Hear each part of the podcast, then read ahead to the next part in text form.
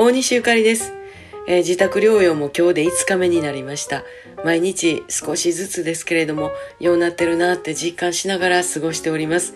皆さんからの応援も愛もありがとうございます。誕生日のメッセージとかもね、本当にありがとう。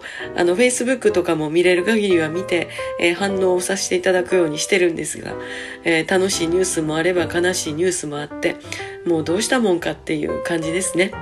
えーそんな中ですが、あの、妹がね、私とトラちゃんの誕生日が近いからっていうので、えー3月の末のあたりにね、お米を送ってくれとったんですよね。それが功を奏しまして、そのお米と東京からのお助けでですね、私とトラちゃんの食生活は結構豊かです。